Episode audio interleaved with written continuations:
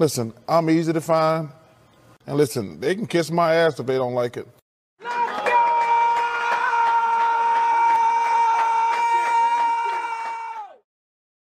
So, ladies and gentlemen, Nathan back with another video presentation. This is episode 23, season 7, Big Nate Sports Talk. In this episode, we're just simply recapping the Mavs versus Suns, uh, which was a great series, but a weird, weird game seven.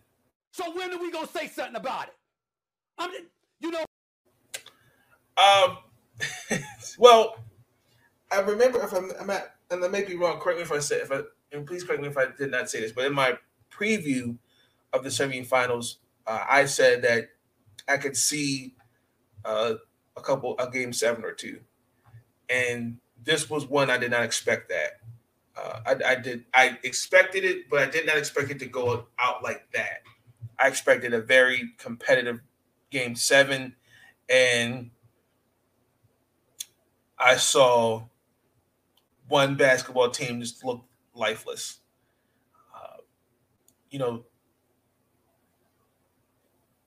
after a 27 point lead victory over game in game six to get to force in game seven to beat Phoenix by 33 points. At one point, they were down almost like 40 something points. That's that's mediocre. That's just that was embarrassing. Uh, in the seven games, Luka Doncic, who's killed this narrative, particularly he can't get out the first round, he killed that narrative. And Luka averaged 32, 9, and 7. Uh, I believe now he actually is now the third player with Oscar Robinson and Giannis to have 300 points, 100 rebounds, like 50 assists. Uh,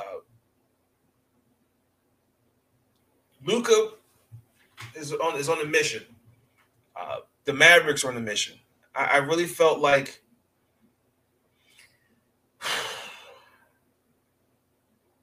I had questions about Dallas, but those but Jason Kidd do what the Mavericks have done this season. They've put that in this in this playoff series. They put to rest. Phoenix winning 64 games. That is you can't take anything away from them. But that that was that was embarrassing to go out like that. Uh, between I couldn't and I couldn't believe the stat between game three from game three to game seven, Phoenix was outscored by 59 points. And they lost the last four of those five games. There's a couple things that need to be addressed, and we're going to get into that. But first, I thought throughout this whole series, Dallas on the defensive end of the ball, they pride themselves on defense. Uh, they're one of the best defensive teams. And I just want to point this out on New Year's Eve, they were 17 and 18. And I was like, they're not going to make the playoffs. And then from then, they went 35 and 12 and didn't look back. Jason Kidd, you need to give him some, we need to give him some love uh, for what he's done with these group of guys and then also too, like I felt like it was times where you Jason Kidd on the floor, watching him, especially in this playoff series. Uh, I, I just the Mavericks, man. They defense wins championships, and they showed that. Uh, another thing, my question going into the going into this series was who was going to be the the guy other than Luka to step up, and that happened to be former Washington Wizard, Spencer Dinwiddie. Struggled his time in Washington. I again, I'm one of those that sometimes you know you just don't fit on every team, and I think he just definitely had a hard time just trying to adjust. You know, come off ACL injury, and I definitely feel like a change of scenery was best for him. Like he's definitely like the third, second, or third option for Dallas I mean, he averaged off the bench almost 12 points a game. I mean, he shot 51% from the from three, and then I mean, just just unstoppable. Like, I think that's the key. I'm gonna say that say this now. That's going to be the key going against going and going and Golden State. You cannot Luka cannot do it by himself. That's why you need a Spencer Dinwiddie, a Bertans, a uh, and Smith. You need some, the others. That's why I don't understand why the others I feel like have kind of been downplayed. Like superstars are expected to play at a certain level, but it's the others around you that have to play well, as, have to play well as, as well themselves. And then like Phoenix. I mean, there's uh, there's some elephants in the room that need to be addressed. Uh, DeAndre Ayton, like, what? What's the what? What's the off season moves for him? Is he going to stay? Is he going to move on? Um, now, I will say this: I feel like Chris Paul is going to come back. I don't like the fact that I like when when when these when they when they lose, you hear that they played through an injury. I I don't like to see that.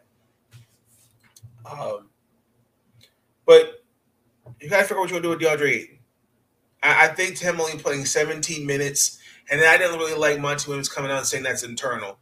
That tells me that there was some other issue. There's something else that was going on there. Um, because I, I don't I like my that's my question, and that's and I wish someone would have jumped up on that. What do you mean internal?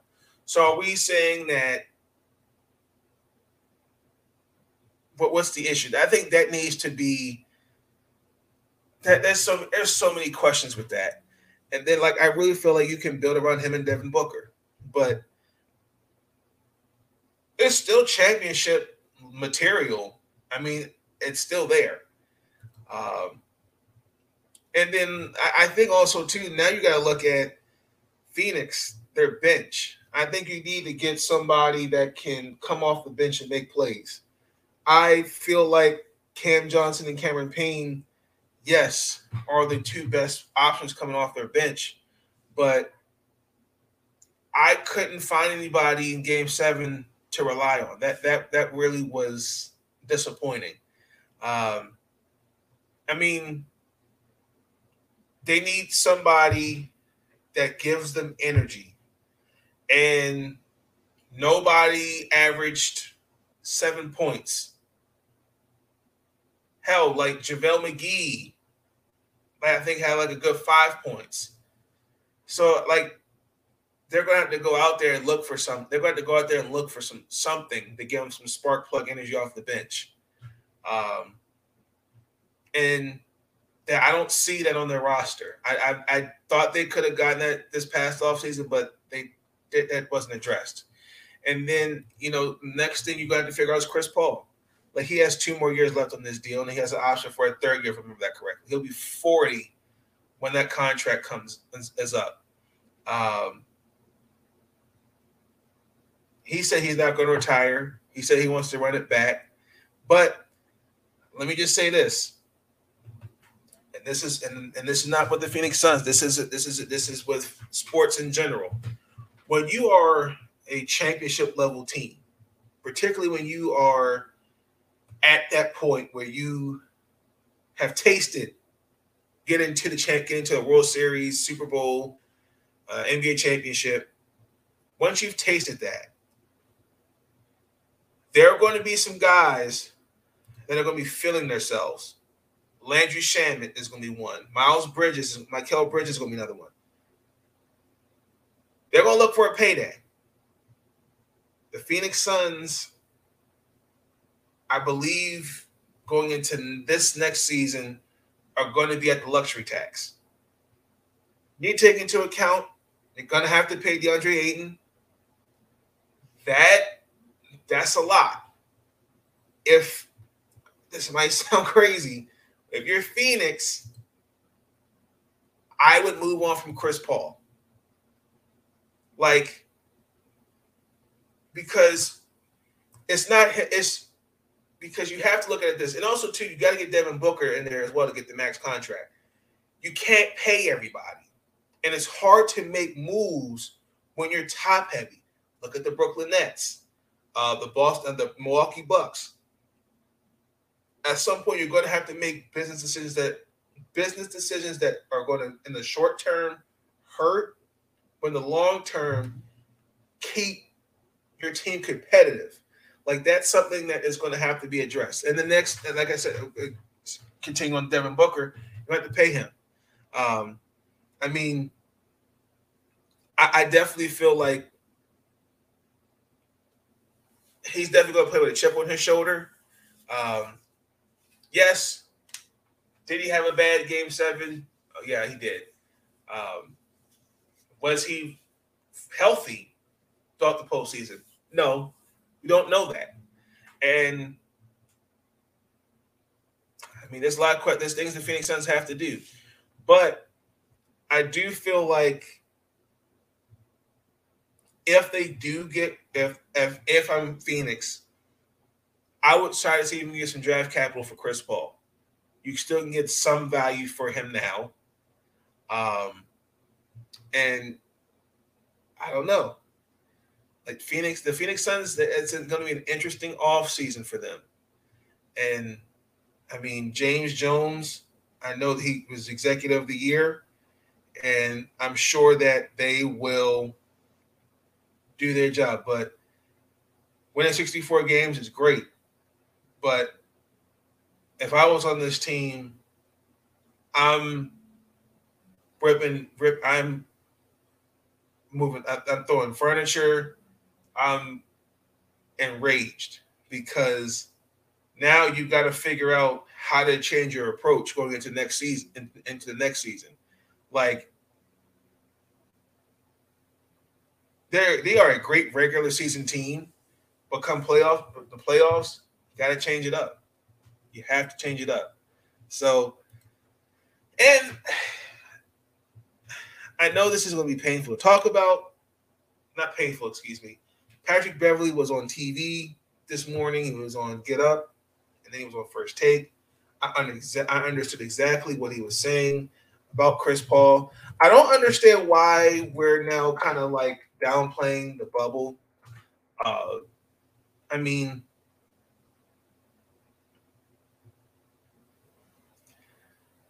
I get what he's saying. It's we, there has been slander on Chris Paul, but I could see where I could see where he was coming from.